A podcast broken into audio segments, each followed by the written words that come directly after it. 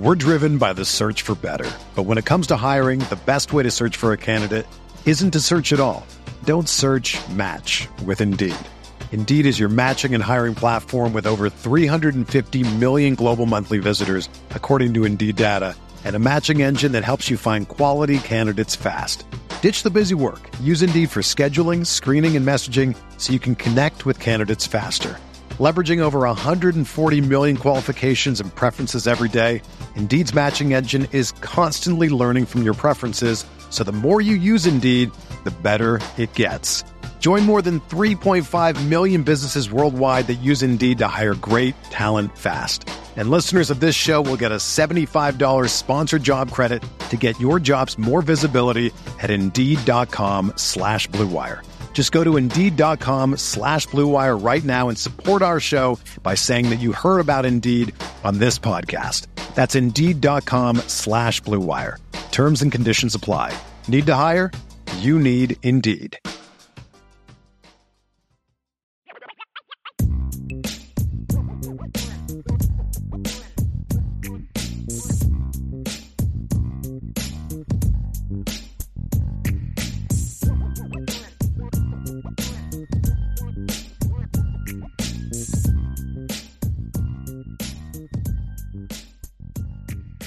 Today's mailbag is going to be interesting. We have some comments and some questions. We're going to start off with Jim Halloran, who left us with a super chat. We always try to go to those first. Thank you, Jim. Is Brian and Ryan. Does the team uh, rep audibles against different looks? If so, why do you need to scan? They don't really do audibles on offense. I think Ryan is what he's referring to. They don't really do checks on offense. It's more of a check with me thing. And and right. to a degree, I'm okay with that. Like I, I don't know if I want Drew Pyne necessarily doing a lot of audibles there's a difference between an audible and a lining up in a two by two and calling your run strength. That's not necessarily an audible. You know, you may call stretch to the right, but you have certain keys that if you see this, you're just check stretch to the left, that kind of thing. I, I don't mm-hmm. count that as an audible. That's a check. But I, I, don't know if I want Drew Pyne in a situation right now where he's audibling a lot. I just, my thing is, I don't feel you need to do the scan every single play right? Sometimes just run the freaking play. You know what I mean? Just run it. Almost cussed there. I got. I heard that. I got caught between two. I didn't say it. I got caught between two different words, and it sounded like I cussed, but I didn't. But just run the play, right? Just run the play. You know, you're in a decent look. Just run the play. Uh, but it's it's that kind of thing. So no, I I don't. They don't really rep audibles right now, nor should they. I don't think they should be doing a lot of audibles. I don't think that's something I want on Drew Pyne's shoulders right now. Eventually, sure, but not right now. Yeah. Not right now. Yeah. And I mean, why do they need to about... scan, Ryan? Let's explain it. Break it down for them. Why do they need to scan? They don't need to scan. Why do they scan? They, they scan because they want to get into the right play every play. That's perfect why play. they want to scan. perfect. Oh, the perfect play. Sorry. Yes. They, the, the yes. perfect play call. And uh, I mean, Brian, I mean, but we've talked about this, right? A, a ton. Right now, you have a bunch of players that I think are playing slow because they are thinking too much. So why would I also want Drew Pyne to have to think more than he has to think at this point, right? Like, uh, take some stuff off his plate, man. That's what your that's what your job's for, right? I mean, as the coach. But I mean, to your point though, and I'll I will continue to. I mean, ban the scam, man. Ban it. Yeah, um, this is my thing. Sometimes players are going to surprise you. You're in like not the greatest look you wanted, but they'll still make a play because you know what? You're at Notre Dame. You have talents. Let the guys use their talent, man. Like they'll they'll surprise you sometimes. They will. They'll surprise you. We're driven by the search for better, but when it comes to hiring, the best way to search for a candidate isn't to search at all. Don't search. Match with Indeed. Indeed is your matching and hiring platform with over 350 million global monthly visitors, according to Indeed data and a matching engine that helps you find quality candidates fast. Ditch the busy work. Use Indeed for scheduling, screening, and messaging so you can connect with candidates faster. Leveraging over 140 million qualifications and preferences every day, Indeed's matching engine is constantly learning from your preferences, so the more you use Indeed, the better it gets. Join more than 3.5 million businesses worldwide that use Indeed to hire great talent fast. And listeners of this show will get a $75 sponsored job credit to get your jobs more visibility at Indeed.com slash BlueWire. Just go to Indeed.com slash BlueWire right now and support our show by saying that you heard about Indeed on this podcast. That's Indeed.com slash BlueWire. Terms and conditions apply. Need to hire? You need Indeed. I never dreamed I would talk this much about coffee, especially since I'm not really a coffee drinker. But ever since we first tried Trade Coffee, my coffee loving wife is not only hooked, but I've even started to drink coffee, and I've got my mom hooked on it as well. Let me tell you about Trade Coffee. It's a coffee subscription service unlike anything you've tried before because they partner with top independent roasters to freshly roast and send the best coffees in the country direct to your home on your preferred schedule. Their team of experts do all the work, taste testing hundreds of coffees from across the US every month to curate over 450 exceptional coffees that make the cut. I've told you about our collection the rich, sweet flavor of the Big City Roast from Joe Coffee, the full flavor of the Black Velvet from Atomic Coffee Roasters, where you can actually taste the malted milk balls. We love it. And if what I got isn't up your alley, don't worry. Trade will have whatever it is that you want. You can shop their most popular coffees by roast or flavor profile, or you can take the coffee quiz like we did and get expertly matched with the coffees that you'll love. Trade is the easiest way to get your very best tasting coffee delivered fresh when you need it. You've got nothing to lose because Trade guarantees you will love your first bag. If not, they'll work with you to replace it for free. So if you want to support small businesses and brew the best cup of coffee you've ever made at home, it's time to try Trade Coffee. Right now, Trade is offering our listeners a total of $30 off your first order plus free shipping at drinktrade.com slash Irish. That's drinktrade.com slash Irish for $30 off your subscription to the best coffees in the world. Give it a shot. And just know that when you make those checks, you also give the defense a chance to get set up. So there you go. This question was answered in the in the chat, but I also want to bring it up now, just in case somebody else had the question. Because I actually asked this because I had my I have wear noise canceling headphones during the game because there's just too many people co- committing like assaults on their keyboard, and it just drives me nuts. Uh, but he says, "Who was the receiver wearing number six on Saturday? Uh, didn't know we had one, and can't find him on the depth charts. It's Deion Colzie. So Deion's been on some kick return teams, and on those he's been. Brandon Joseph is also on some of the kick return at times. There's been other special teams that Deion has been working on. He's a, as a one or a two that are with Brandon Joseph. You can't have a guy. So if he's a number two on the punt block team, for example, and you have to put him in. You don't want to just change his number constantly, so just give him a new number. And so they did. And I was like, "Who's number six? Because uh, I was like, I thought it was Deion, but I, I didn't recognize the number.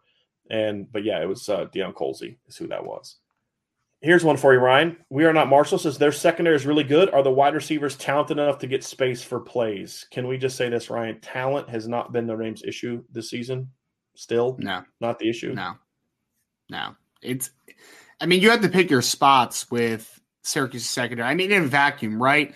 Notre Dame is it's not like, oh my God, Garrett Williams is just like this premier athlete and premier talent, and then Lorenzo Styles is not athletic, right? Like there's the, talent issue is not there, like the discrepancy anyway. Are uh, is Garrett Williams a, a just a more confident football player than what Notre Dame's trying at a wide receiver right now? For sure. I mean, he plays in control and he knows his limitations, he knows his strengths, and those things matter. They do. But I mean, to the question, you can find space against this team. There is, it is possible. Yes. It's one of those things where you need to, I think you really need to work through the safeties to get them really uncomfortable because the corners are going to mostly be in the right spot, in my opinion. Movements mm-hmm. based inside, motioning across, getting different looks out of the slot. Like I had some some uh, post snap switch stuff that would be a big opportunity. I think in this game as well. Like those things, I want to make those safeties uncomfortable in this football game to create yeah. space. I'm gonna somewhat push back on that a little bit, Ryan. I actually do think their cornerbacks are vulnerable if you attack them correctly. If you're just mm-hmm. going to attack them with a bunch of go routes with Braden Lenzy and Lorenzo Styles, you're probably not going to have success unless you somehow like use a flood concept that kind of gets them guessing. But they don't. They don't. Me- they, they don't. They don't mess up on that a lot, especially Garrett Williams. You know, who's to the mm-hmm. field a lot. And so I, I don't think it's necessarily that. It's what it's you. What you said is correct, but the stuff you're talking about is also things I want to see them use to attack the corners, especially if they're going to give them man. If they can, if they can do things where Syracuse is going to stay in their 24 look all game, cool.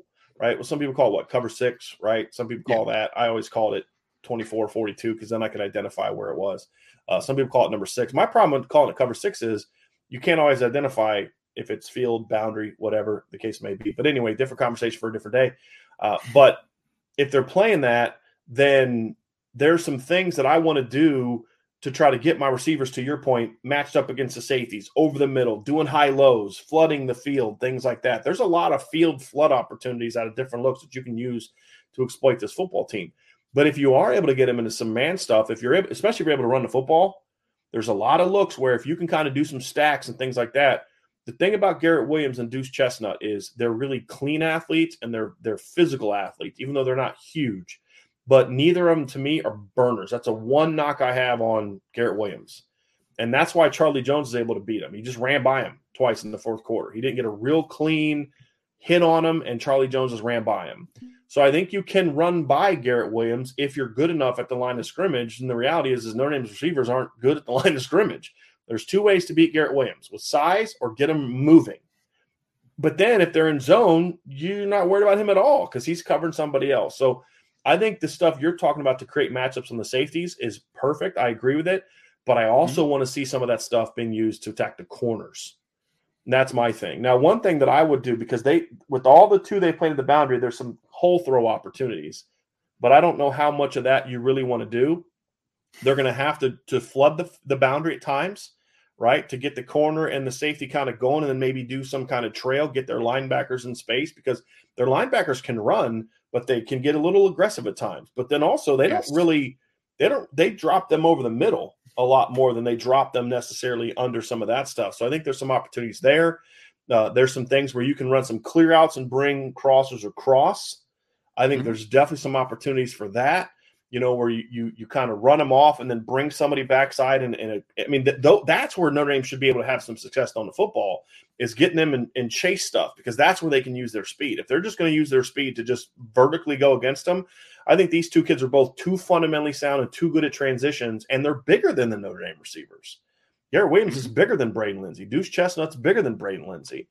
You know, Lorenzo Styles is is similar in size to them but he doesn't play to his size. I mean, they're Garrett Williams is six foot one eighty nine, Duce Chestnut six foot one ninety eight. They're both bigger than the Notre Dame receivers, especially the way that Lorenzo Styles is playing right now. He's not playing like a six one hundred ninety five pound kid. You know, he plays more like a 5'10", 180 pound kid right now. So I do think there's some opportunities there, but it, look, you're gonna have to you're gonna have to get creative to, to beat them, right, Ryan? Like Notre Dame has talent, but they're just not coach, and the coaching isn't going to all of a sudden get better in a week to where they're going to look like Torry Holt and Marvin Harrison coming off the line of scrimmage. So right. do some stuff schematically. And the, the, the the group that I think can be really big in this game, the slots and the running backs. You've got to be smart about how you use your slots and your running backs. Go ahead, Ryan. Oh no, I was going to say the running backs. I think is a big thing too. I mean, especially because uh, for me, Mikel Jones is a nice coverage player.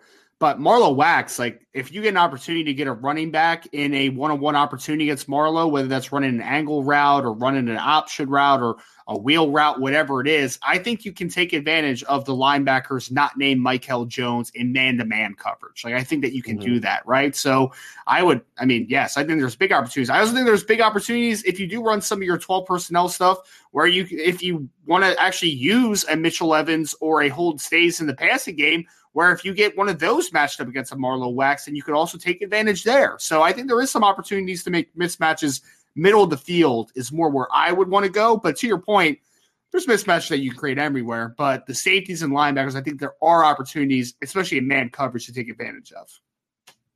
Yeah. So that's a uh, very good question. Very good question. Led to, I think, a good discussion. I like that. Appreciate that. Mr. Sanders says, game all depends on which Pyne shows up, UNC or the Stanford Pyne. Ryan, that's exactly what I said to you on the phone earlier. And it was it was more about Tommy Rees because I think Drew Pyne's issues have as much to do with Tommy Rees as they do about Drew Pyne. But I said if they play, if they scheme, call, and play like they did against against North Carolina on offense, they'll win this game and win it comfortably, in my opinion. Now that's a big if because we've seen that sure. once. that that game is the anomaly right now, right? It is the mm-hmm. anomaly. So we don't know if this team is capable of doing that again or if it was just kind of a one off thing. We'll find out. But yes, if that Drew, if that version of Drew Pyne, quick, decisive, spreading the ball around, confident, and guess what that Drew Pyne had, Ryan? A lot of stuff to the slots, a lot of stuff to the mm-hmm. backs. Yep. It, right. different if, defense, if, if, different structure, but similar similar philosophy. If you have a confident quarterback to that degree that you saw in that football game, and the passing attack that you had in that game, the the efficiency in there, I mean, I could argue that Notre Dame might run away with this one. like this one might not be close. Like Notre Dame's that's the maddening thing about Notre Dame right now, Brian, is that you've seen some moments where you're like, wow, that's really positive stuff, man. Like you could probably play with anyone in the country. And you've seen other times where they play down to the level of competition. So yeah. It's sometimes the vo- volatility. Yes. below the level. Yeah, well below. Well below. Yes. yes. Yes. Yes. Uh, Rob Osgood. Let's uh, let's face it, and I'm being honest. This is a true gut check game. Man up. This is for players and coaches. It's that easy. And Rob, I don't disagree with you. Is who do you want to be? No. What do you be? What do you want to be remembered by? Because I'm t- I'm telling you, if this team runs the table and goes ten and three, for example, we'll we'll have some things to say about the start. And imagine what this team could have been if they'd have flipped and beat Marshall and Stanford, two teams that aren't good, right? But yeah we can also be talking about this team. I mean, look, at four and three with three ranked teams coming up on your schedule, it's not a given that Notre Dame's going to be bowl eligible. They need two more wins to get bowl eligible. And they have a loss to Stanford and they have a loss to Marshall, which means they can lose to Navy or Boston College. It's not out of the realm of possibility. Would it shock me? It'd shock me. The point, however, is that's how un, that's how un how hard it is to figure this team out. I don't know what they're going to be from week to week. You know, their three best games so far have been against their three best opponents. Their three worst games so far against their three worst opponents. I have no freaking clue what this team, who this team is, right? But it's like, but you're going to be remembered more for what you do the next five weeks than you will be for what you did before. And that's what I hope these kids take pride in. Is look, all the noise, all the coaching stuff, all this, all that it's like what we said last week, Ryan. My dad raised me to believe something very, very, very strongly, and I believe to my core. He goes, You can't control what other people do to you. You can only control how you respond. And if you mm-hmm. respond in a way that's just as bad as you were treated, then you're no better than the person who's mistreating you. It's not an excuse to not do handle your business the right way because your coach is a jerk and is screwing you over, it, it, it's not his fault that you don't go out and practice hard and you don't stay locked in. You don't do this. Much easier said than done. And I'm saying that now as a 44 year old who has some experience in life, right? So much harder advice to take when I was 18, 19, and 20 years old, and even younger at times. But that's who these kids need to be. It's like, hey, look, I, I know the coach isn't playing you. I know you're not getting the ball as much as you need to. I know you're not, but you need to be locked in on Monday, Tuesday, Wednesday, Thursday, Friday. You need to go in there and play as hard as you can and then and then you can deal with this other stuff after the year. But you're here right now, and yeah, you're not being put in a great situation. But in that situation, go ball out, right? Mm-hmm. I know, like Chris Tyree, for example. My advice to him would be, and I think he's doing this so far, is hey, you're not being put in a great situation, but he's playing hard in those bad situations. You know, and, and so so keep doing that. And that's the thing I would hope more guys would do is like, look, I know you're not doing what you want to do or you think playing as much as you need to play, play but you got a chance to do to be a part of something that can really get this thing rolling. And people will remember that much more than they'll remember the losses. There'll be a lot of what ifs and woulda coulda shouldas but they're going to be excited about what this team has moving forward and you can be a big part of that. Or you can be part of a second half collapse and then we're talking about notre dame basically just moving on from you. Who do you want to be? Yep. and that's my challenge. And it's not look, it, Tommy Rees doesn't have any say on how hard you practice how much you focus, how much film you study, how serious you're taking this game. He, he doesn't impact that. That's all on you, right? He can impact if you get five snaps or 25 snaps, sure. But he can't impact what you do on those five. And that's the mindset that they have to take. And if the players can take that, then they got a chance to do something special. There's no doubt. Yep. And I think a lot of that is from Rob is there. It's gut check time, right? Because what is a gut check to you, Ryan? To me, it's it's about me now. Uh, you know, like, mm-hmm. what am I going to do? I, I'm backed against the wall. Things are hard. All right, it's time for me to man up, right? Like you said, and and and go out and handle my business. And nobody else has has a say over that. Nobody else has a say over how I handle my business. Only I do. Yeah, that's my that's my thoughts. Well, well no, no, I was gonna say. I mean, it means the same thing to me, right? Like, there's no excuses around you, right? Like, there's no scapegoats. There's nothing that you can lean on. Like, it's a gut check is the ultimate opportunity to show that you can handle things, right? That you can handle adversity. And I agree, Rob. I think that we've had a couple of these already, if I'm being honest, but like this is another big opportunity. I mean, because you're playing against a ranked opponent on the road after a less than convincing victory against a UNLV team that you were just flat out better than. It's a big opportunity for gut check because this paints the picture of the rest of the season against a couple good teams coming forward. So I agree. It is a gut check, ultimate gut check. Let's go to the next question, Ryan. I wanted to get down here for this one from Rob Dedoff because this is a, a, something I wanted to address, and, and it's a good question, but I, I don't think we're not on the same page here. It says Brian and Ryan, I always seem to hear the term get right game, but it seems to be brought up when playing lower tier competition. Shouldn't a get right game be against quality competition? I don't think you're quite under. We're not looking at. We're not defining a get right game as the same thing, Rob. First of all, I don't agree with the premise that it's always against lower competition, or it seems to be because we viewed the North Carolina game as a get right game. Yeah. Now North Carolina was good; they were undefeated at the time, but what we viewed it as a get right game, Ryan, because they didn't match up well with Notre Dame, mm-hmm. and, and and they were really bad on defense which meant it was a chance to get right. A get right game is a game, Rob. The very nature of it is you're playing something inferior. And and the goal being like, you know, you're not playing Ohio State. You're not having to scheme out of your mind to to beat this team. It's about you just going out, getting your fundamentals right, getting your mind right, executing and gaining some confidence. And that usually happens against a lower tier team. So the the very notion of a get right game, Rob, to me, and Ryan, you can you can agree or disagree with that is that you are playing something inferior. You are facing something inferior where the pressure is not as high, the stakes aren't as high, where you can kind of get back to basics a little bit. So that's why, to me, get right game is usually going to be against a lower tier competition or a good team with a bad part of their team that you can get right against, and that's what the North Carolina game was for us. At least was for yep. me. Yeah, I think that there might be a little confusion between a get right game and a stat padding game, right? Like they're not the same thing, right? A stat padding game is against a team that you just like you're gonna roll over, right? Like you're gonna beat them like sixty to nothing, and that's the game where oh Isaiah Foster gonna come in and be like, oh, I'm gonna get three sacks today. That's a game where you know running back X is gonna come in and say, oh 150 today, two touchdowns, like.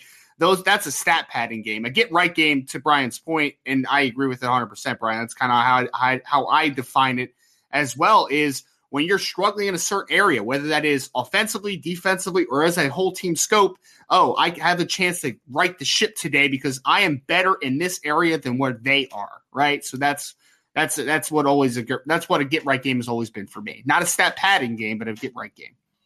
Yeah. So yeah, we're we're on the same page there. We're on the same mm-hmm. page there. Uh, so I hope that explains it, Rob. I think it's just looking at it from a different standpoint. You know, I mean, look, every game is a chance for you to get right if you're struggling, but there's a specific way that we use that term. Next question is from Mike Sullivan. He says, just in case Tommy, this I just had to show this because this was really funny. It made me laugh. He goes, just in case Tommy is listening, please make sure you tell him it would be dumb to play Tobias Merriweather and throw it to him. I play this game with my kids. It's called reverse psychology. I laugh because I have thought about that at times. I have literally thought and it was I was this way under Brian Kelly, and I, and I'm this way with Tom Rees. That like I feel like sometimes, and it's not necessarily me per se. I do think that's part of it, but more so just the the the the growing noise that is I often get blamed for, which I'll own that. Is like he's not going to do this because people are calling for it. Like he didn't play Tobias as soon as he would have because people were calling for it. Because the media, people like myself, and we weren't alone, were calling for it. He's not going to you know change the run game because we're calling for it. So I've thought about like, well, I wonder if I went out and was like, you know what, this would be the dumbest game ever to run a bunch of outside zone and buck sweeping. So this would be the dumbest week to execute a buck sweep concept. I mean, why would you want to run something against a team that slants and stunts where if you catch them in the right blitz, you know, maybe open up a huge hole. Why would you want to do something like that? This is definitely not the week for that, right? And just thinking like, you know, maybe maybe reverse psychology works that's how nuts all this is, Ryan. Is because it's like I'm I'm left grasping for that type of answer because it's so absurd what they're doing, or in this case, not doing. You know what I mean? It's just like because yeah. there's just no. I, I said this about Brian Kelly. I I could always and and Van Gorder, I could always at least understand why they did what they did or didn't do what they weren't doing. I thought it was dumb, or I disagreed with it, or I thought it was a wrong wrong thing, or whatever extreme you know variation of what they're all different reasons and all different reactions. But I thought I could at least understand it. I can't fathom why Tommy Rees is doing what he's doing half the time. Like I I can't I can't think of an explanation that would make any sense, even if I disagree. Because, like, I mean, you know football is, Ryan. Two coaches, the same personnel that are both really good coaches, are going to look at a third and five play in the same game against the same opponent in the same circumstance with the same tendencies and run two completely different plays. Mm-hmm. And neither is necessarily wrong. One may work, one may not work. And one I may say, you know what? Like, I didn't like that call because here and it didn't work, but I at least understood why he was trying to do what he did. It just didn't didn't work out. I, I, I half the time I'm like, I, I, got nothing. I have no clue why he's running that play out of that period. I have no clue why he's not doing this, why he's not doing it. I have no clue why they're not running outside at all. I have no clue why Tobias isn't playing. I have no clue why they're doing a lot of things they're doing. I have no clue why Chris Tyree has turned into uh, an A gap power back. I have no idea why they stopped using the running backs. I went back and looked at the games, like, okay, were there some things they were doing schematically to take the running backs out of the game? Nope. Nope. Because they stopped using them before teams even adjusted. They just maybe assumed that they were going to adjust. I got nothing, Ryan, and that's frustrating. Because I can't I can't defend that. I can't defend like I can defend here's why Ryan made that call in this game. I didn't agree with it, but I understand why he did it. I, I got nothing. I got nothing and that's what you know what else you can't, so frustrating. You know what else you can't defend? Chris Tyree on the edge, but another conversation for a different day. Sure. I see what you did there. I see what you did there. I dig it. I dig it. Uh, I wanted to respond to this question. I have no clue who this person is or, or where they're coming from, but Goss and DM. Didn't Dino Babers beat Notre Dame while coaching Bowling Green? Uh, no. Notre Dame and B- uh, Bowling Green have only played each other once in football ever. Yeah. It was 2019, and Notre Dame beat them 52 to nothing. Uh, Dino Babers has faced Notre Dame as at Syracuse twice, lost both games.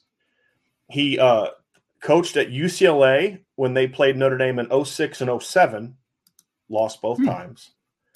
Uh, he was the running backs coach in 06, the game that Brady Quinn had the co- late comeback, and then he was uh, the assistant head coach and running backs coach in 07 the year that Notre Dame went out there and beat Notre Dame as part of a three and nine team. Uh, Notre Dame went three and nine that year. Two of their wins were in California, which I found interesting. Dino Babers was also part of the 2003 Pittsburgh team that also lost to Notre Dame. So uh, I don't believe I'm going to have to go back. And Notre Dame did not lose to Purdue from 1991 to 1993. And so Dino, Coach Babers was also on those three teams or he was at Purdue from 1991 to 1993.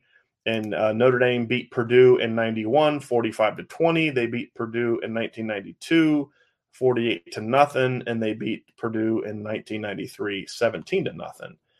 So uh, I don't think Dino Babers, I'm looking at his record 01 to 02. That was the only question that I had, Ryan. I know that Notre Dame played Texas A&M at some point time but I don't think that they lost.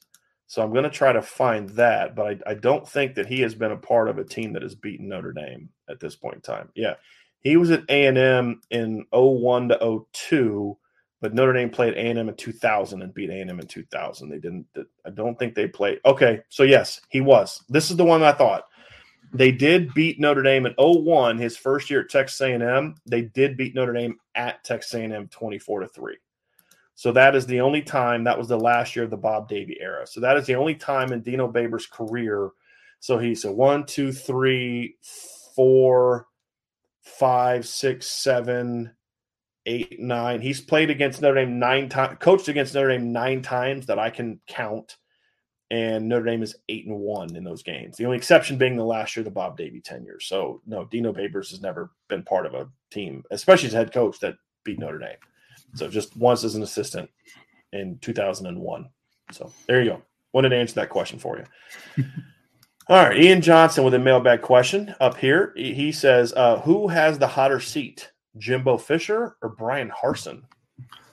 That's a tough one, actually. I think. I mean, is because it's it's they're so different situations, right? It's like Jimbo's pulling in a lot of talents, but isn't developing very well, right? He's, he hasn't won consistently.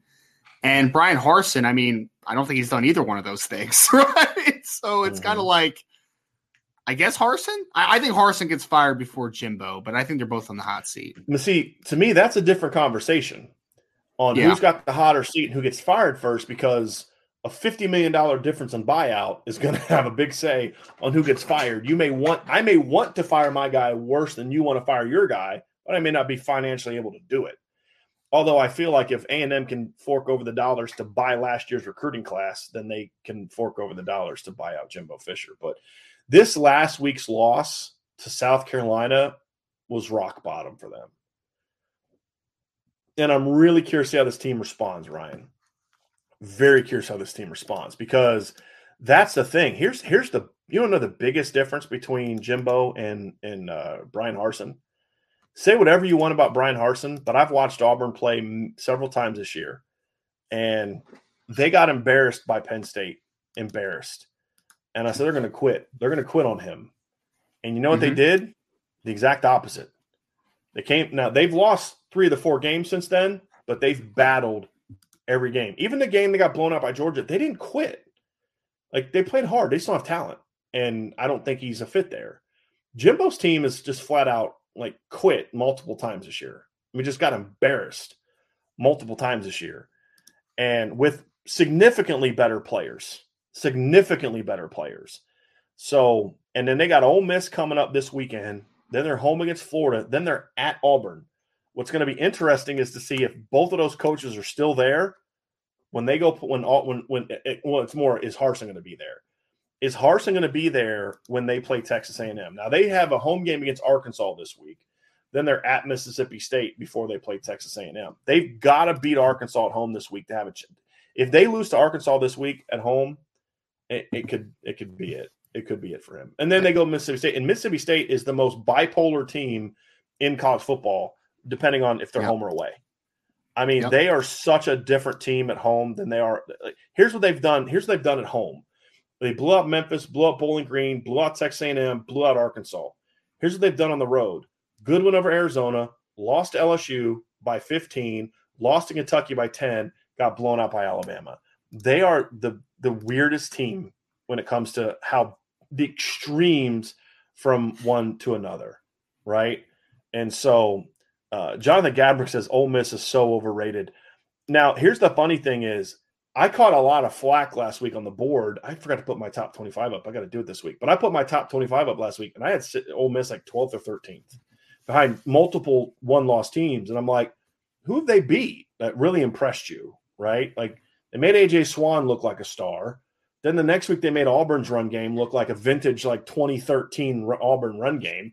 You know, so like the SEC to me this year is is kind of overrated again, right? I think it is, but um it still though A&M's reeling. Like they're reeling big time right now. And you know, I don't I don't know if they're going to be able to beat Ole Miss at home. I, I really don't. I mean, they couldn't beat mm. they got they got I mean they, they had to score a couple times against A&M to even or against South Carolina even make it respectable looking, Ryan. Like it was like 10 point lead and then they'd score and make it a three point game. And then South Carolina go down and score again. Like they're bad.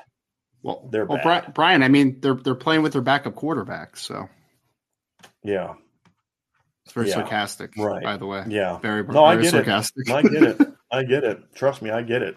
Their backup quarterback, who was their starter at the beginning of the year, who, won the offseason battle, right? Yeah, right, exactly. exactly. It, it's not like yeah. he started the year because the other guy was hurt.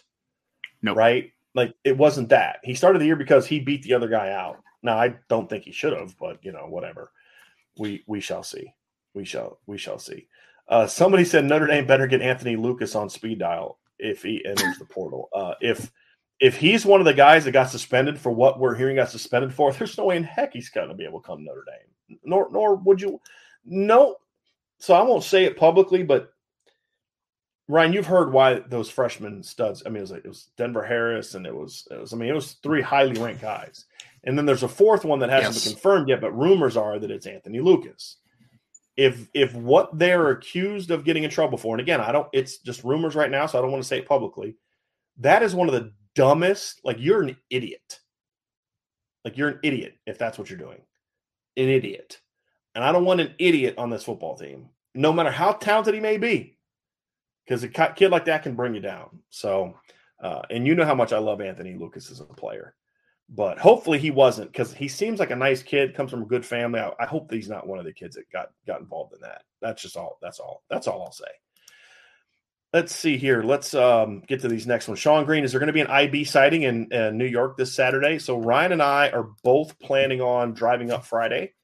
Uh, we'll be grabbing mm-hmm. dinner somewhere. I'm not quite sure where. We'll have to figure all that out. Um, but uh, I don't know if we're going to have time to kind of do a gathering because we're leaving after the show and it's it's going to be tough. And then he's leaving right after the game. But we we'll see. We'll see. We'll see if maybe we might do something. But if you guys, if you all get together to tailgate and you're all hanging out, let us know and we'll we'll swing by if we can, as long as especially if it's like near the carrier dome, we'll definitely come by and say hi for sure. So yes, let me let me know. Sean Green also said this is my third time seeing Notre Dame play Syracuse, first time in the dome. I'm pretty excited to see it there. That's the thing I'm excited about, Ryan, is I am very excited to watch a game of the Carrier Dome. I've never just been thinking there before, of all the so. yeah, me neither. It, just thinking of yeah. and it's funny is there's been some history football wise. I mean, I, I grew up watching Marvin Graves and then Don McNabb playing there, and and then uh, you know just watching Rocket Ismail's younger brother, the the missile, you know, play there. And oh, Qadry, Qadry, yeah, yeah, yeah, man. And then you know, but the more, more so for me is as a kid, I loved college basketball. I actually mm. loved college basketball before I fell in love with college football. I mean, I loved college basketball for a long time. And Syracuse is one of those teams I rooted. They weren't my favorite team, but they were one of the teams I really liked and rooted for. I mean, going back to like Sherman Douglas, when they mm-hmm. played Indiana for the championship, but then uh, Adrian Autry and Billy Owens and Derrick Coleman and just some of the, some of those great teams that they had. I, I always liked Syracuse. I like the cursive. Right, I wish they would go back to that. Sometimes they'll do it like yeah. a throwback, but I love the this the cursive Syracuse on their jerseys. Love Syracuse. I mean, I really liked watching Syracuse play a ton growing up. So I mean, it's just thinking of all the huge basketball games that have been played there, more than even some of the football games. You know, so I'm excited to I don't know how what I mean. We're probably gonna be like in the corner with a terrible angle. That's how a lot of those stadiums are. But I'm very much looking forward to seeing a game there. No I, yeah, I just and, want to walk around in there, you know, just to walk and just do yeah. that stuff. So, and I'm trying to think. This is this will be my third time seeing Notre Dame and Syracuse play. I was not at the no uh fourth time.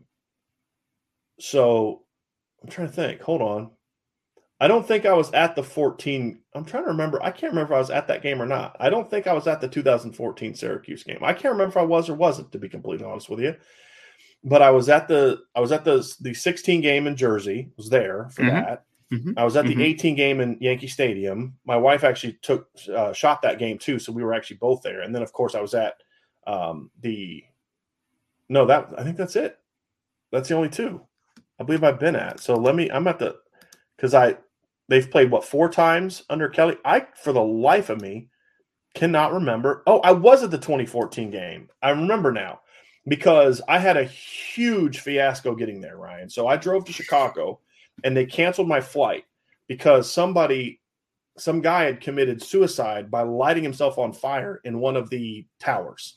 So they canceled the, the flights. Yeah. So I got a flight out of St. Louis. So I had to get a rental car I'm not gonna lie, I was driving really fast from Chicago to St. Louis. Got there with less than an hour before my flight took off. Jumped on my flight from St. Louis, and then got there for the got flew in that night for the game. So I, I was at that game.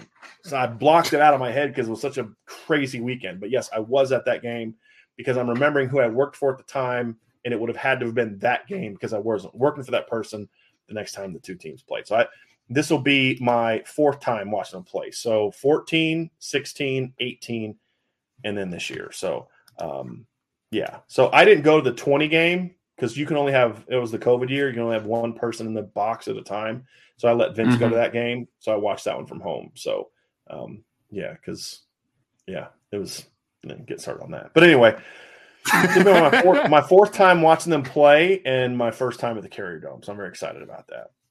Yeah. All right. Chris Davison says, uh, Well, Brian, if you're wondering what it's like to have kids, covering Notre Dame is very similar. You repeat yourself over and over and pray they're listening. That's a really, really well put, Chris. really, really well put. Um, Michael Johnson said, Sounds like the Marshall defense. You know, Ryan, that's not that's not a bad example, right? I mean, better, but like we good secondary, right? Very underrated secondary. Yeah. All yeah. right, undersized but penetrating defensive line. You know, active yeah. linebackers. Good. Michael, they're yeah. different, a little different structurally and schematically, but that's a good comparison. You know, play above their talent level. You know, because uh, Marshall's got a very good defense this year. Like they rank, I think they're, I believe they're still a top twenty defense and scoring defense. I believe they are still there. I, go ahead. I still really like their linebackers, man. Eli Neal and Abraham Beauplan. Yeah. I thought they were really well, good you, pair linebackers. You were talking about them. You were talking about them in the corners all week going into that yeah. game. We try, you yeah. know, now there's still no excuse for them to lose. But no. yeah, Marshall Marshall ranks 11th in scoring defense and 8th in total defense. So yeah, I think that's a very good comparison. Like very good comparison. interesting. Like strengths and you know undersize how they how they again schematically different, but very similar. I, I like that one. I like that one a lot. Mm-hmm. It's a good one, Michael. Milton fan with a mailbag question. Brian, I'm not a fan of firings, but I'm not seeing how Tom Rees comes back for two reasons. One, quarterback development recruiting. Two, culture, player management philosophy, thoughts. I'm I'm bringing this up because I want to say this, and I'm going to say it uh, again, and I, I don't want to have to keep repeating myself. But you, if you know I'm not a fan of firings, then don't ask me to speak on firings during the season. There's nothing productive for me or for what we do or for Notre Dame for us to talk about firing a coach right now. There's nothing good that can come out of it. What we're going to talk about now till the end of the season is what Tommy Rees needs to do to get this offense rolling. And Milton fan, I you can talk about all you want. I just but just we're not going to talk about that. Like uh, we're we're not. I'm they're not going to fire him. I, am not calling for them to fire him. I don't think they should fire him. I think what Marcus Freeman needs to do is sit down and have a conversation with Tom Rees, and they need to figure out how they can structurally put this thing together to be successful on offense. Ryan, I just I, I, you know, that's just not something I care to talk about, nor will it be a topic of conversation on any of the Irish Breakdown channels. So, I mean, no disrespect by that. It's just I, I want us to move on to more productive conversations than firing. I don't necessarily disagree with those things being issues at all. Milton, I mean, I'm not really disagreeing with you per se. It's just firing is not something I'm thinking about. But has development and recruiting a quarterback been an issue, Ryan? Yeah, is For there sure. a culture player management philosophy problem with Tom Rees? Yeah. But my issue right now is fixing it. Because you're not firing yeah. anybody right now. Fix it. That's what I well, care it's like, about. It's like yesterday on the show, Brian. People wanted to start, um, you know, talking about some guys that might be like portal options for Notre Dame and stuff. And I'm just like, guys, like when a guy enters a portal, I'll talk about him. You know, I'll break him down and like how what the fit could be, all that type of stuff. But I just don't want to speculate, you know, like speculate. Like I think like you get in a really gray area with that type of stuff. And right. you've been a coach, you know it, man. Like people lose their jobs, and it's deeper than just like a fan right. getting what they want. You know what I mean? Like, a, right. so yeah, yeah, yeah, yeah. Yeah, I mean, now in, in, Tommy's case, he's not a married guy and doesn't have kids, but it doesn't mean sure. it stings any less, you know. And so, you know, his dad works there, and he's been in Notre Dame a long time. It's just look, we'll address that when the time comes, but there's just nothing good that's going to come out of that conversation right now, uh, in my in my opinion. Just fix the problem, right? Yes. And if you were going to do that, that window has passed, and so mm-hmm. you're you're definitely not going to do it now. Next question is from Michael Morris. Brian and Ryan, do you think Tommy Rees plays the best player at certain positions? And if you don't think he does, why? Ryan, I'm going to let you answer this one first because I have a very strong opinion on this one, and I want to see what your thoughts are first. I, I don't I don't think that Notre Dame plays. Let me phrase this the best way possible. I do think that there's some allegiance, not even just from Tommy Rees, but I think that there is an allegiance in certain cases on the coaching staff to playing players that they that they kind of gravitate towards for whatever reason. So, I mean, to answer the question blankly, Michael, I don't think that the, that Notre Dame has done a great job of playing the best player all the time. Right? It's the one that they're comfortable with, and we've talked a lot about like you know what comfort means for a player right and why you know what players on the offense right now for notre dame should you be totally comfortable with i mean like the offensive line you should feel feeling pretty comfortable with michael mayer but mean i mean this conversation always comes back to like wide receivers right it always does because mm-hmm. it's like a why are you not playing tobias and and it's it's fair. It's a fair conversation to have. And so I, I mean, to answer the question, Michael, no, I don't think that he always plays the best player. Why that happens? I think that there is a comfort and allegiance to the players that you know a little deeper, a deeper, like a deeper level, and the guys that you trust to do what is going to be asked of them. Like no wild cards. So it's it's not. It's just a muddled, muddled conversation, man. Like it is. It's yeah. it's it's it's it because Brian, it, it's it, there's fault in just the mindset, right? I mean, you're not playing your right. best players because you want comfort in, you know, just the this like the you want a higher floor, right? But like that floor doesn't get you over the top, so it's just such a flawed conversation and mindset because I think that it really does limit you. So that's just kind of how I feel about it. I do think that there is a lot of mismanagement of talents at certain positions. There's no doubt about it. I do think he plays favorites.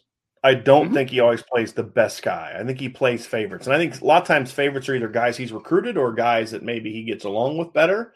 I think this is one of the things that can be part of an Im- Im- immaturity as a coach when you're young and you kind of have the ego that he has. I think sometimes, you know, maybe a kid you just don't click with personally and then that impacts your decision making.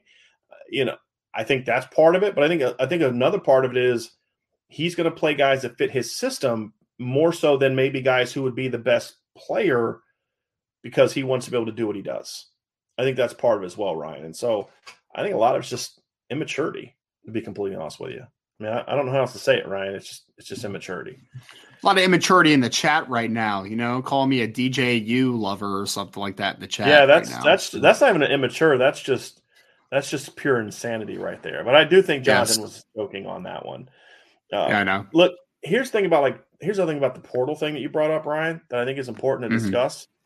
Is what people have to understand too is sometimes we may hear certain names, mm-hmm. but if we start broadcasting it, then that may make it harder for Notre Dame to be able to actually land that kid. I look at the Jackson Arnold situation. It was very, very unlikely Notre Dame was going to have any chance with Jackson Arnold. Very unlikely. But the little glimmer hope you had was that it was kept private and you could maybe get him on a campus before anything was said, right? And then once I got out there, it's it's gone. So like, let's say Notre Dame is eyeing a certain kid right now. Let's say we let's say we people know that I have sources at Notre Dame. Let's say I threw out the name of a quarterback right now, kid that's not in the portal, and then that kid jumps in the portal and goes to Notre Dame. What do you think people are going to say? Notre Dame tampered. How else did Driscoll know? When in fact I didn't know, right? I right. just threw a name out. Or if I did know someone they may have their eye on, then it comes out and it's like, well, yeah, Notre Dame tampered. How does that help anyone? It doesn't. So it's just not something that we're going to do. Sometimes y'all have to understand timing is important. Timing matters. There's a time and a place to talk about things, and there's a time and a place when things are inappropriate to talk about, or just not necessarily inappropriate, but just not the right time and that's that's what we're that's that's our thoughts on that. Christopher Galloway, hello Brian, glad to see you are better. I'm not really better, but uh, I'm just powering through. Uh, the reason I didn't do it yesterday is because you know I had Vince and Ryan could cover for me. There's just nobody else to cover for the 1 p.m. show, so I gotta suck it up and and deal with it. But uh, um, but I appreciate that. I appreciate that. Milton fan 15.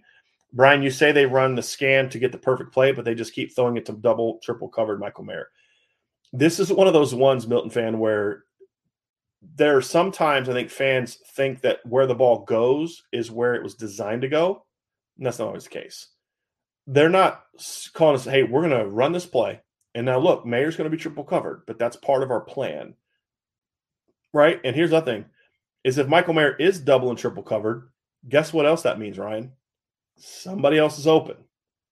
And that's been the thing. So now my thing is is there have been a lot of plays this year where receivers are coming open and the ball's not getting mm-hmm. there. Mm-hmm. And so people say, well, doesn't that mean Tom Rees is calling good plays? Yeah, in the past game, I think Tom Rees has done called a lot of good plays this year. The past game, I think his run game design stinks. I think I think that I think that there are times where he there are things he should be doing to make his offense even easier that he's not doing. But when he's designed, I mean, there's been several games this year where he's designed some really good stuff in the pass game. But the the problem is number one, when that stuff's happening, you know, four or five times a game, and you're throwing the ball 25, 30 times, there's a lot of times where you're not getting guys open because of a lot of the routes we don't like.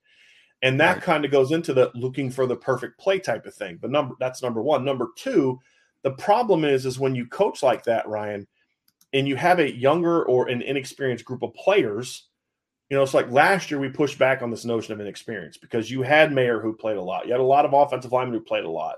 You know, you had a quarterback who was a fifth year senior who had who'd been a you know multi-year starter at that point in time. You know, led a team to a Rose Bowl. There, the, the the whole lack of experience thing didn't fly last year.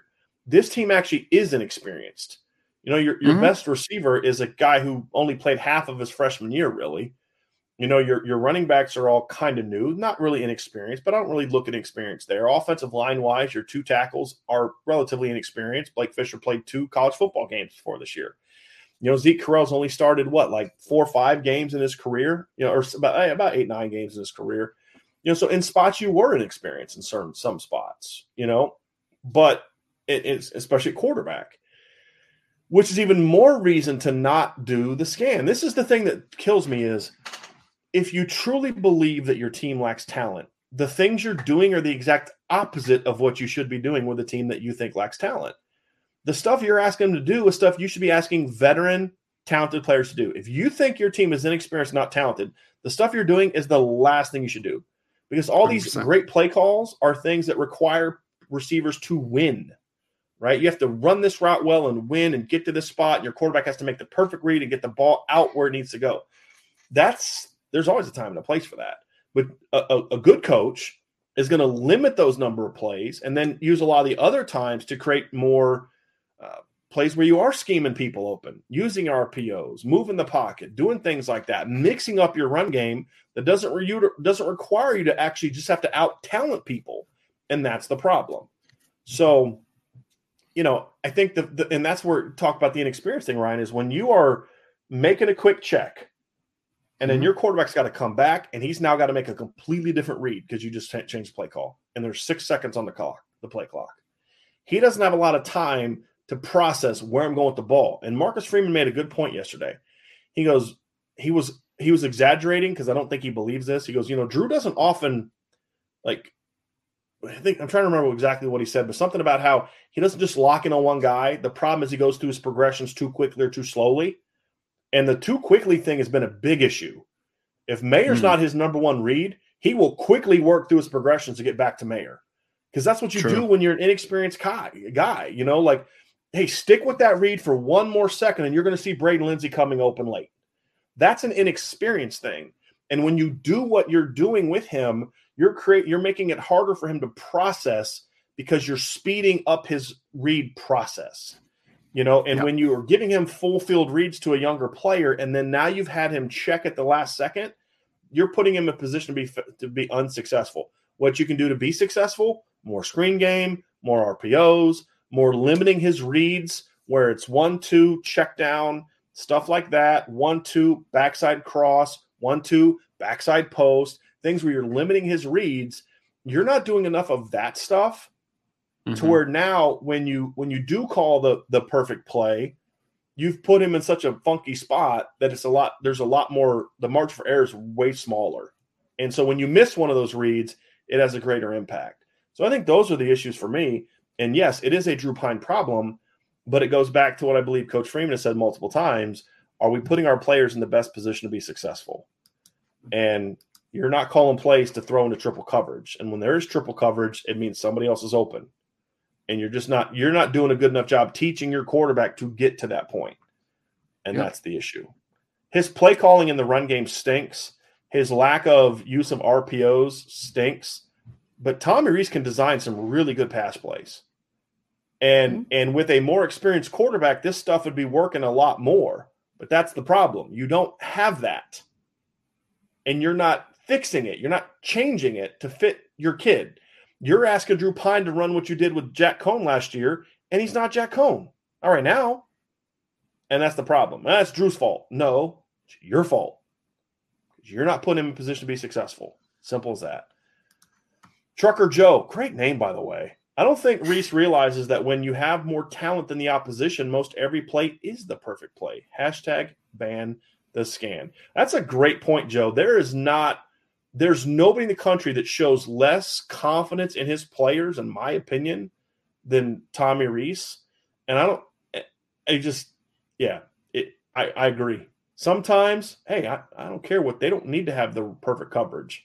We taught it correctly. Get the ball out run the play, mm-hmm. get the ball out. And there's a time and a place for the perfect play stuff, Ryan. There is. It, it's it's also Brian. I mean, defensively, the team that you're going against, right? They're not in the perfect defense every play either. Like, like they're not like there's going to be players that are unsure of their assignment. There's going to be guys that blow their assignment. There's going to be a guy that slants the wrong way. Like all those things happen, man. And we know. I mean, we just talked about Syracuse, right? Syracuse has a bunch of post snap movements, right? Like they're not a team that's just like sitting in too high, you know it's going to be cover two or cover four. Not necessarily, right? So it's just it is a lack of confidence. It is. It is. Like at the at the core, it's a lack of confidence in yourself to a degree, right? Because you didn't call the, the right play to begin with, but it's even more of a lack of confidence of sometimes players and these athletes, these all these four-star kids that you're recruiting, right? All these top 200 ranked recruits nationally, they'll surprise you, man, because they're talented, talented football players take the leash off. Let's see what they can work with, man. I mean, just let it fly a little bit. Like there's just it, he plays. Uh, he plays. Coach Rees coaches like, and I know you've talked about this before, Brian. That he's talked about that they have a lower margin for error, right? Well, you make it that way. You make it that way, and you right. coach that way. That's the right. it, yeah, yeah, You coach how's them into that. That's the exactly. you coach them into that mark small yes. march for error. If you truly exactly. have a smaller smaller marks for error, then you should be doing the exact opposite of what you're doing from a game plan play calling standpoint. Exact 100%. opposite. Yeah.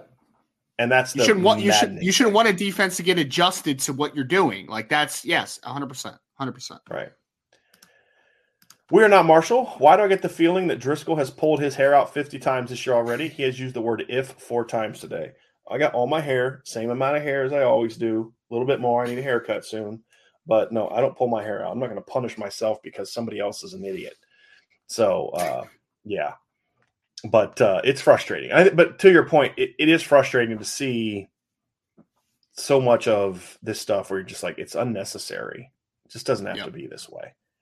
It doesn't have to be this way. Sean Lucero with a super chat. Thank you, Sean. How do you attack a stack box with press coverage? Are they are there better ways than receivers having the low percentage deep shots to get them to back off the run? Well, first of all, you do need to hit some of those shots, right? And that mm-hmm. requires mm-hmm. better releases off the line. Requires three things: better releases off the line, better throws, and a little bit more creativity to try to get them free off the line. That that that's clear. Uh, you do need to hit some of the shots outside. You do need to hit the shot to Tobias Merriweather. Those things are needed, in my opinion, to beat teams that are playing press coverage. But then also, the other way to, to, to attack stack coverage, Ryan, is to use your secondary receivers. And I don't mean secondary receivers in like your secondary talents, but doing things where you're running people off and then getting free in space. That's one of the best ways to attack a loaded box is against man coverages. You know, I'm going to go with a, a, a three by one alignment and I'm going to run, you know, if I'm facing a stacked box, I'm going to have my tight end in a wing, and I'm going to probably have him kind of chip and do something off to the edge, or like maybe just run a wheel route. I'm going to run some kind of like double verts or a deep in and a post or some kind of deep high low to the field. And then I'm running something where I'm just bringing my receiver across because there one of two things is happening. If they're in a tight box, they're going to overreact to that cross and run with him, which opens up my stuff over the middle, either the seam over the top or the in breaking routes over the top. You can also do like a vertical from your from your seam and then bring a deep in from the outside. Things like that can work. Purdue hit some of that stuff against against Syracuse. But if they if they are king the run, and if you run it off play action, then all of a sudden you get that guy out. Once he clears linebacker level, you've got room to get that ball out there and you can get in some catch and runs. Now Notre Dame has done that a couple times this year, and Lorenzo Styles has dropped the ball. So uh, uh, they've they've done it a couple times, but there's a lot of things like that that you can also do when you're playing a stacked box. I think vertical levels is a really effective scheme against a loaded box because either they're going to stay up and you get behind it, or what they'll do too, Ryan, defensively is when they are up, then they they are extra aggressive getting depth, which mm-hmm. then can open up some of the under stuff. So uh, other things that you and you and I've talked about, Ryan talked about earlier, you know, do some post snap switch stuff, you know, run some trail stuff. You know, a concept that I see a lot of teams use that Notre Dame rarely uses is, you know, run some vertical stuff off to get guys going, and then just bring, like I just said, like the crossing route underneath it to the boundary as well. You can do that as well. Uh, you know, run clear routes and run like a, a, a delay wheel. There's things like that they they can do that are effective against teams low to the box. And then you know the best way, one of the best ways to do that is run attack the screen or attack the perimeter screens. I mean that that's a great way to do it as well. Ryan is you know use the bubble screens because if those corners are playing up, you can block them off. You'll put Michael Mayer out there, block them off, run some bubbles, run some screens, and then if they want to get too aggressive, that's where you have some double moves. I have never seen a team that gets defended so aggressively as Notre Dame and refuses to use double moves. No option middles. I mean, as as as aggressively as teams play Michael Mayer on out, option outs, an option out back to the middle is going to kill people. Mm-hmm. You know, you only got to hit it once or twice. The fact that they don't use any of that stuff is also very confusing because it's perfect stuff to use against teams that are as aggressive as they are against Notre Dame. I, I, I don't understand it. Like you're playing so much single high coverage. How are you not using double moves and wide fades and post switches and things like that? It just it doesn't make any sense. Especially really with how your offensive sense. line's blocking too. I mean, pass right. blocking wise, right? Like you're gonna have plenty of time off of some of those double moves too. It just yeah, it's frustrating. Everyone is talking about magnesium. It's all you hear about. But why? What do we know about magnesium? Well, magnesium is the number one mineral that 75% of Americans are deficient in. If you are a woman over 35, magnesium will help you rediscover balance, energy, and vitality. Magnesium supports more than 300 enzymatic reactions in your body, including those involved in hormonal balance. From functional medicine doctors to mental well-being and female hormone experts, we all know that magnesium is the one mineral to improve all aspects of well-being and health. But which one? Magnesium Breakthrough from Bioptimizers the trusted choice recommended by leading experts with seven best absorbed forms of magnesium to ensure your body receives the support it needs for overall well-being. Go to bioptimizers.com slash balance today and use code BALANCE10 for 10% off. Support your journey to wellness at B-I-O-P-T-I-M-I-Z-E-R-S dot com forward slash balance. Magnesium Breakthrough from Bioptimizers, your foundation to optimal health and vitality. Jonathan Gabrick says, "How much does the super chat need to be to grow a mullet? I will pay it. I swear. There's no way I'm ever growing a mullet. There's no. There's, there's no amount of. Every, everyone has their price, Brian. Everyone no. has their price. No, nope. you don't have a price. Nope. Not for a if mullet. So, if someone if someone nope. sent you a ten million dollar super chat, you wouldn't you wouldn't get a mullet. Man, money's not everything, buddy. Money's not everything. Okay. Hair grows back. But hey, if, if back. somebody wants to test that theory, we can. You know, we can try to test that theory, you know, but uh, no, that's not happening. That's not happening.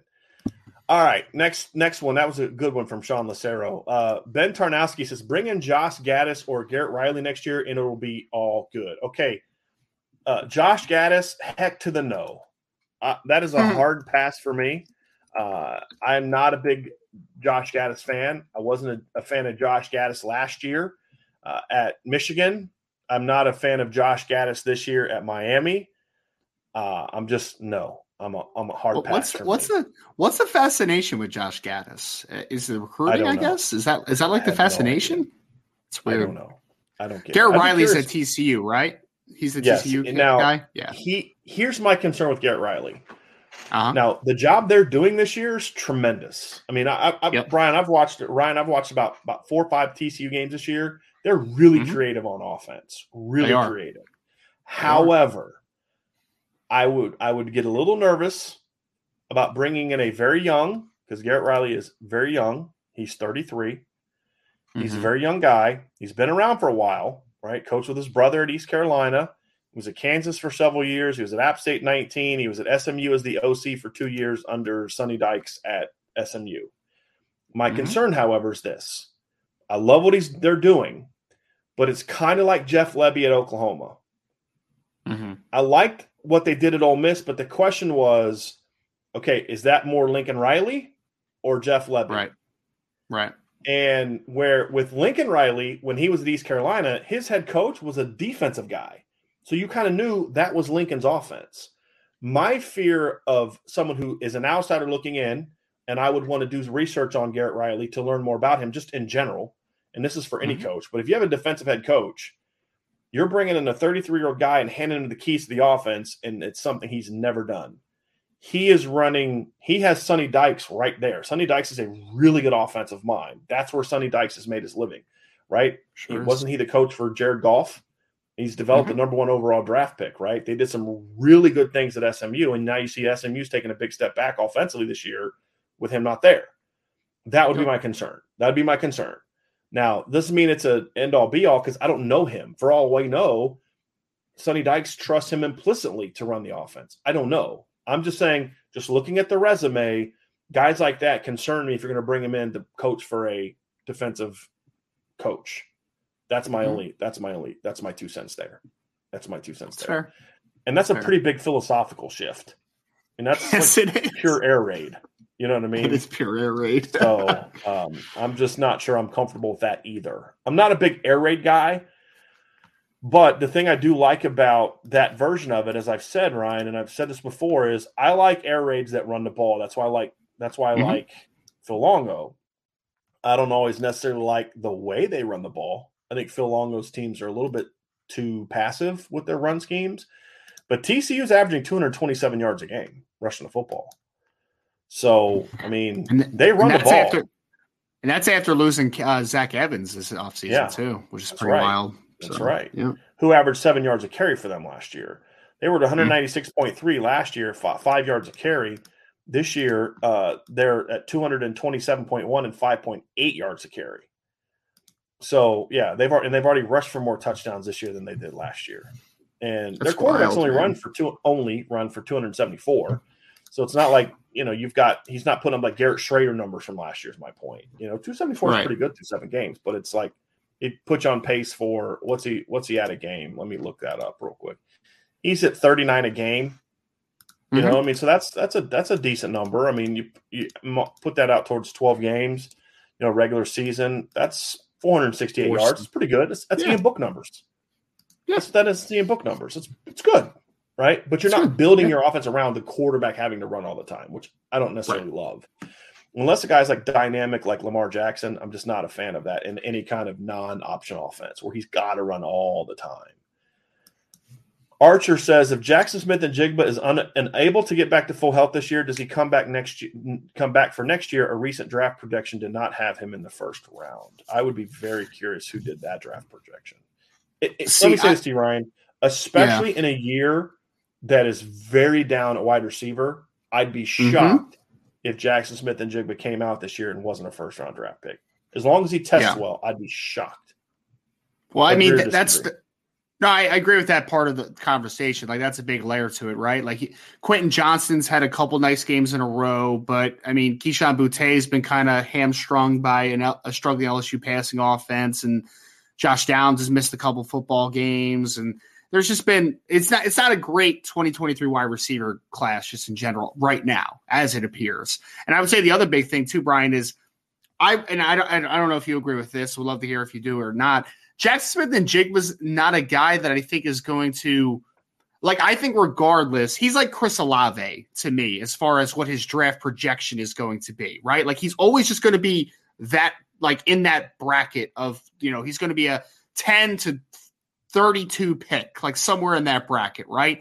I don't think if Jaxon Smith-Njigba goes back next year, he's all of a sudden this top five pick, top 10 pick guy. Like, I don't think that he's a dynamic player, as in he's going to test off the charts. He's going to run a 4 3 in the 40. He's just a really good football player. So I don't think that he's necessarily going to hurt help his stock a ton. I don't think he's really hurt his stock a ton either. You had a full season last year of seeing exactly what Jaxon Smith-Njigba is. And in the glimpses that he's had very limited this year, you've still seen that same player, right? So to Brian's point, down wide receiver class, adding on to it, I also think that it's something where I don't know if he necessarily helps himself that much. Like I think the NFL likes Jaxon Smith-Njigba. He's a really good football player. Consistent is kind of the thing that comes to mind. So I don't think he really helps or hurts himself a ton in that regard for me. And I, and I think we've seen that the NFL, as long as it's not a like a devastating like structural injury, which I don't believe his injuries are, I mean, Jameson Williams tore his ACL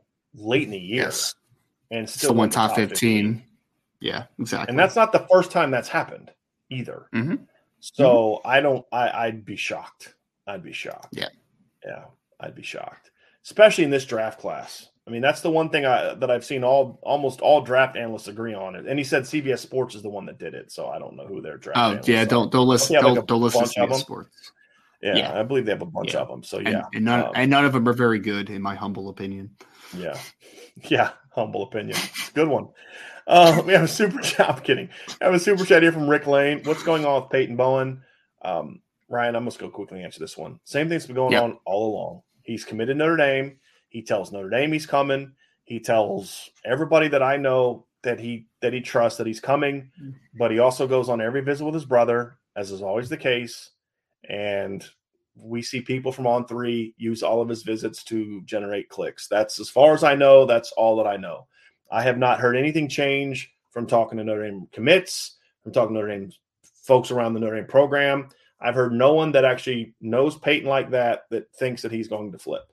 We don't even hear Jackson Arnold talk about that much anymore. And he used to talk about that all the time. So until we have reason or intel to say otherwise, we believe he's going to stick with Notre Dame, Ryan. Did I say anything out of bounds with that comment? Because my now question we, is, we, right, if he didn't want to be at Notre Dame, why would he stay but still be in the class? Yeah, and Brian, we we had this similar question asked yesterday, and Nick, I completely understand why you're asking it because again, I mean, he's still taking sure. visits, right? So it's it's troubling, sure. like it is. I mean, I'd be lying if it, if I said it wasn't. But people have all freaked out about this Oregon trip, Brian, and I I said this point blank yesterday. I was like, hey, there's been legitimate, you know, smoke to Oklahoma, right? Like that's one that you could be like, okay, like that one makes a little bit of sense, right? His one of his very good friends is going there. They're relatively close to his proximity at home, all that type of stuff, right? Like, okay. Oregon? When when is have you ever heard Peyton Bowen say a word about Oregon before, Brian? Have you heard it? Like I've never heard that's a team that I've never heard him say anything about. I just haven't heard it. So we're just again, we're just catching clicks in certain spots, and it's it's just that that's what we're doing right now. So will Peyton Bowen end up in the class? We'll see regardless though of this past weekend's visit, if he does end up with a different program, I don't think it's going to be Oregon. So let's not be super hyperbolic right. with it. Right. I just look. We'll see. We'll see. In this day and age, who knows? Um, but uh, it's just nothing that we've we've heard. What what's me what, think that? See, I, I can't say in comments like this that just came out. This is the same thing we said about Dante. What was the same that we just no, said? it's not. the same with Dante. I, that's ridiculous. We first of all, Dante was not a public commitment. At no point in time was Dante more a public commitment. Number one. Number two, if you're on the message board, you knew we started giving you heads ups on certain things when it was not going in that direction. So if you're going to say that, that's fine, but at least be accurate. At least be same thing with Keon. We said, look, until we have reason to to believe that Keon's a, a concern, we're we're not going to worry about it. But then when we got reason, we told people right? And if we get reason, but see, with Keon, here's the difference. Keon backed off from his relationships with Notre Dame coaches and players. Peyton hasn't. And that's a difference. Dante's situation is completely different too, because until they got a commitment from CJ Carr, Dante was planning on coming to Notre Dame. I mean, mm-hmm. it's not even remotely close to being the same situation. So you got to be, you got to be you got to be Pey- Pey- better. Than Peyton still plays Madden and all that stuff with the with the other all commits right. in the class. He's still in the now, group chat. Changes, like, I'll be concerned. Yeah, if it changes, we'll let you know. Yeah, yeah. that's why you sign up at boards.irishbreakdown.com. We'll let you know as soon as that happens. There you go. So. Uh, we have our resident Michigan fan has spoken up about Josh Gattis. Antoine Uh-oh. Johnson says Josh Gattis Ooh. is a fraud. He didn't even win that award. That's Jim Harbaugh's offense, and he's not wrong. And then Troy McIntosh said, "Your Garrett, your Garrett Riley concern could be applied to, to Rees." Yeah, exactly. That's the problem, right? Like once he was given a young offensive, and he's got just as much play calling experience as Garrett Riley does at a bigger level. But once he was then running the offense on his own without an offensive head coach over top of him, look what happened.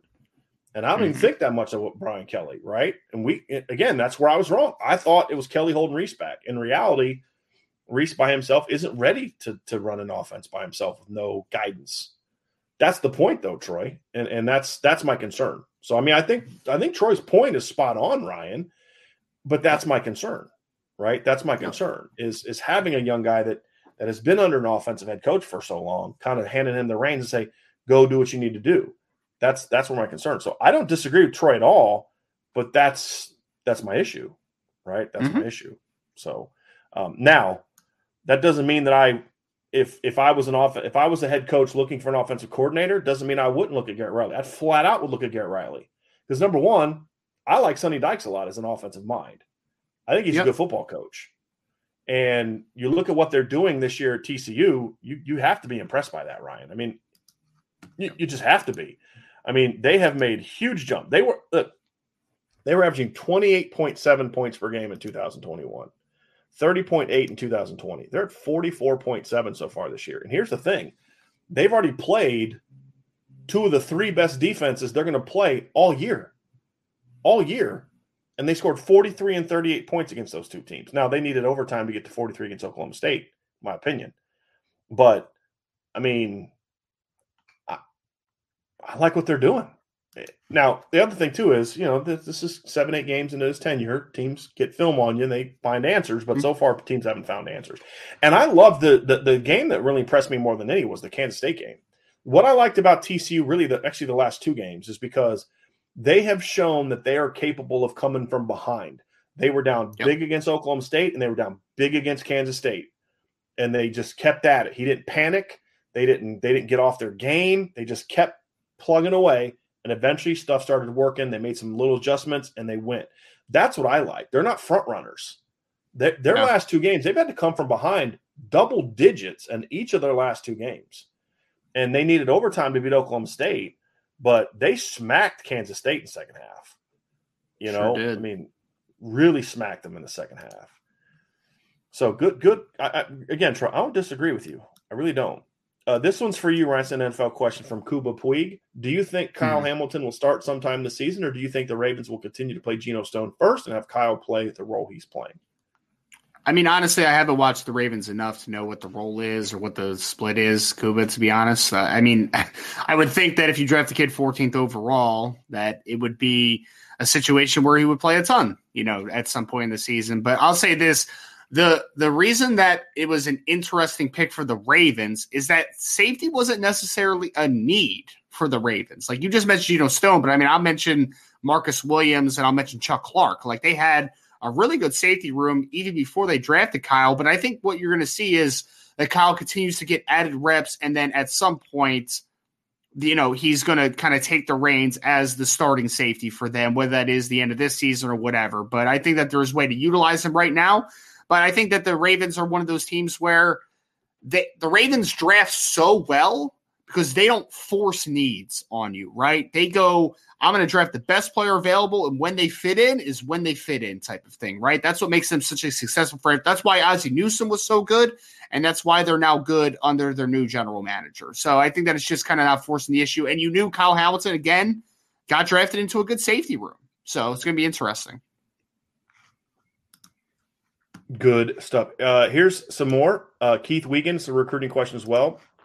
Uh, it, the question was actually here we go. Ryan, Robert Bishop, Ryan, since Malik Elzy has decommitted from Cincinnati, do you maybe see Notre Dame making a run for him? Yeah. Um, so, I mean, somebody asked this on the board as well. They've asked on a couple of shows. No, I mean, the answer is like they, their fifth receiver that they want in the class is Tayshawn Lyons. That's their guy, right? And before what, before Malik Elzy was committed to Cincinnati, they were recruiting him, but they weren't pushing for him, right? Like they weren't. They could have had him in the class, Ryan. If they wanted Malik exactly. Elzy, he would have been in the Rams class.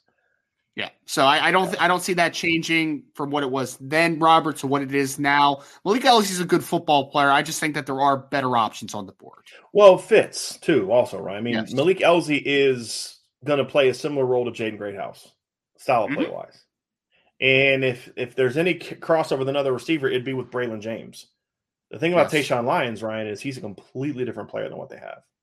Yeah, right? yeah, he's now, he's that type of kid that can do a little bit of everything, like inside yeah. and out. Yeah, he's. I like Lyons a lot, man. He's having a dynamic yeah. I like Malik so. Elzy. I think he could play defense as well. I just think he's not a Notre Dame guy. Like he, he's a, phys- like if Illinois he's a physical can flip kid. Him, yeah, if yeah. Illinois can flip him, that'd be a huge pickup for them. Huge pickup for them.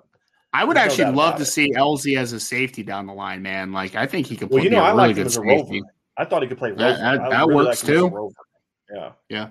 Yep. Archer, uh, B. Ryan, if you had to stop covering Notre Dame and cover another school instead, which one would you want to cover? I know lots of guys change the schools they cover over the course of their careers. Uh, for me, Ryan, it would probably be Virginia or Virginia Tech, just because I could be closer to home. That'd be the only reason, hmm. just to be close to my family, you know, so I can see my nieces and nephew grow up and things like that. But I, would have no interest in covering another college football team. I mean, yeah, that would it would it would it'd be something geographic like that where I'd want to move to a specific place and then I would just cover the team right. where I would be moving to. That would that would be yeah. the only that'd be the only other reason I would cover anybody else. I don't, really have an answer for this one, Brian. Like, I don't really yeah. have one, man. It's like I, am covering the team that I've always wanted to cover. Well, you know, like Notre Dame's the team. So I think you're. I think for me, as far as le- legitimate career moves, is is if I yeah. was ever to not do this anymore, which again, I'm not going anywhere. I love what I'm doing. If anything, I'm going to build on to this empire that we're trying to create here, right? The Driskill Media Empire that Tommy Tommy Guns likes to talk about, but.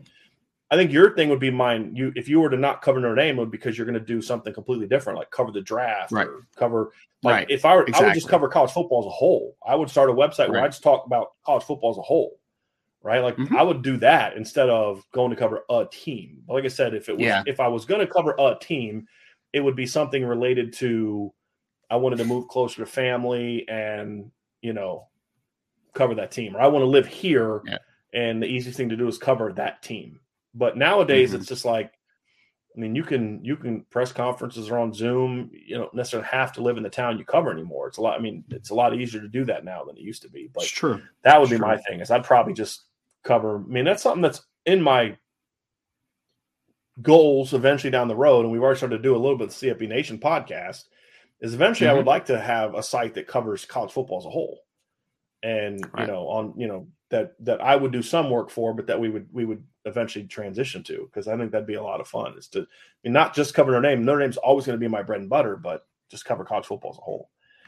Oh, yeah, I could cover Josh Rutgers. P. Someone said. Yeah, there you go. Josh P. Brian and Ryan, what do you think of Scott Frost as a potential OC? Number one, he was a he was a good OC at Oregon. Did a nice job at UCF. But mm-hmm. Scott Frost fails every character exam and character background test I could ever give. I would want yeah. that guy. And, and, again, I'm not talking about potential OCs right now. I'm just talking about coaches, not even about Notre Dame. But if I was any coach at any school in America, there is no way I would hire Scott Frost as my offensive coordinator. None. Just because of the type of person we've learned that he is, at least since he's been in Nebraska. Yeah. Hard pass. I want no he, he is a, that. None. He is a sharp offensive guy, but yes, to your yeah. point, he is not a not a great person. So he's yes. not such a good mind that you can you accept dealing with that. Like I said, he was right. good at Oregon. He did some good things at UCF, but he's not like this wizard genius that you would sacrifice your integrity for or soul for right. to hire him. He's just yeah, he's no. not he's he's not Lane he's not Lane Kiffin. But but here's the thing about Lane Kiffin. Lane Kiffin right? I mean, to your point, Lane. Some of the stuff yeah. I've heard about Lane Kiffin at Tennessee is like, mm-hmm. whoa.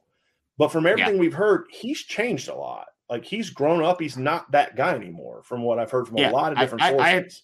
I, I, haven't heard of anything recently. I mean, the last thing I remember is something at Alabama. But I mean, to your point, he's right. been a couple stop. That's a couple stops right. ago at this point. So right. you're not wrong. You're not wrong there. Right. And his family dynamics changed a little bit. So now yes. maybe he hasn't. Maybe it hasn't, but that's just kind of the things I hear. There has to be some sort of change. Hey, man, I screwed up. I hit rock bottom. I've changed as a person, and it would take a little bit of rehabilitation for me to to be there. Scott Yerbick asked, "Do you think there will be any commits that would wait until February to sign instead of signing in December?" It's possible, but we don't know of any mm-hmm. right now. I think the only way that that yeah. would change is if there was a coaching change at Notre Dame at a position that might cause a kid to wait. But as of right now, I'd, I'd be a little surprised yeah. by that, to be honest with you. Same. And then Tyler Bedwell asks, and we're getting close to the end here. Tyler Bedwell asks, and I've heard this said a lot is it me or do we mm-hmm. never run simple slant routes? I've always felt that those are easy way to build your quarterback's confidence to deliver the football quickly. Just seems like that is not in the play. But a couple quick things on that. Number one, the the the tight boxes that Notre Dame runs makes it a little harder to run some of the slant routes that they could run. Number one, inside slants, a lot of times you're running right into the linebackers, right? And mm-hmm. the other thing too is because teams play the safety so tight, the slant snap stuff where you're hitting outside slants wouldn't work quite as well either because safeties are right there.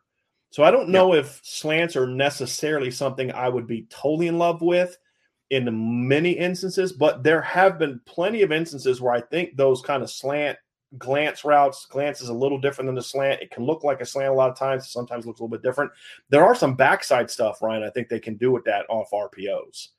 But the other thing too is a slant is not a route that I'm throwing with a quarterback who's not confident. Right. Like that's that's the thing. Like slant routes for a quarterback who's trouble seeing things, the last thing you want to do is throw a slant because he's going to rush the throw and he's not going to see what's coming to it. So, yep. um, doesn't see yeah, underneath be, coverage and long day. yep. Yep. Absolutely. This has been asked by five times by the same person, so we'll address it. Mailbag: Why doesn't the opponent get called on targeting when it's clear as day, but the officials are so eager to call it on Notre Dame? I, I, I can't possibly answer that question. I know that targeting has been called against against Notre Dame opponents. The kid from Cal was kicked out for targeting, but mm-hmm. yeah, I, I, don't I don't understand. Maybe it's the helmet, maybe the gold helmet. It's easier to see. You know, I don't know. I, I have no clue. I have no clue. I mean, there's really only been one Notre Dame player called for targeting this year, right? Has anybody else yeah. been called for targeting besides JD? I don't think so. So, um, and this goes back in the past too. You know, I mean, there's been blatant targeting that Notre Dame. I don't know why. I, I, I I think part of it is Notre Dame has ACC officials for the home games, and for the most part, ACC is just not a very good comp- officiating league. They don't play pay great. There's some good officials in that league, but there's not a lot of great ACC crews, to be honest with you. So, mm-hmm. yep. All right. So let's see if there's any other questions here. Um, let's see. Uh, yeah, I think that's gonna I think that's going to do it for now. So that's gonna that's gonna do. Uh, I think it's gonna do it for today's show. Everybody, it's really good stuff, really good conversation, lots of great questions here in the chat today, uh, and of course, a lot of good intro on on Syracuse. I thought that was fun tonight. Six o'clock p.m. Eastern, you're going to have the IB Nation Sports Talk Show with Sean Stiers, and I believe it's Sean and Jesse tonight. And then tomorrow, Ryan and I'll be back. We will start kind of looking at our statistical breakdown of the actual matchup of how the Notre Dame offense matches up in different areas against the Syracuse defense how the Notre Dame defense matches up against Syracuse offense, and then of course the individual matchups that will impact those different areas. Uh, sports IB Sports Talk Wednesday night and Thursday night as well. Ryan and I'll be back on Thursday at one o'clock to talk about the keys to victory. And then our Friday show will probably still be at one. That may be a recorded show that Ryan will play live. Ryan will be there, answer questions. But I've got a seven and a half hour drive. I'm actually driving to Syracuse this weekend. So it's about a seven and a half hour drive. So I may leave before the show. So it may be a recorded show on Friday uh, in regard in regard to the our prediction discussion, and then Ryan will just do some live stuff afterwards. Maybe Ryan and and uh, you know maybe get a, a co-host or something something like that as well. So we shall see on that, or I may just record kind of a quick segment, segment on the predictions and go somewhere else. So we'll, we'll figure that out on Friday Uh because uh, Ryan, your trip's about what four hours. Mine's about seven and a half, so we'll end up getting in town around the same time. So that's what our plan is. And of course, Saturday, uh, I'll be part of the post game show. Ryan will be on his way back home, so it'll be me, Vince, and Sean, and other people on the post game show. And then, of course, we'll be back for upon further review next week. So, uh, further review probably is going to be on Monday next week, just because of the travel. I'm going to be driving back all day Sat Sunday, so just prepare yourself for that as well. But that's what we got going on, everybody, which means tons of stuff. So hit that like button, hit the subscribe button, hit the notification bell, share this podcast, sign up for the message boards at boards.irishbreakdown.com. I promise you, lots of great conversation. And of course, when there is intel, there is scoop, we will put it on there as well. At least legitimate intel and scoop. We will definitely put it on there as well. So for Ryan, I'm Brian. You all have an awesome rest of your day, and we will talk to you again very, very soon. Thank you for joining us on the Irish Breakdown Podcast.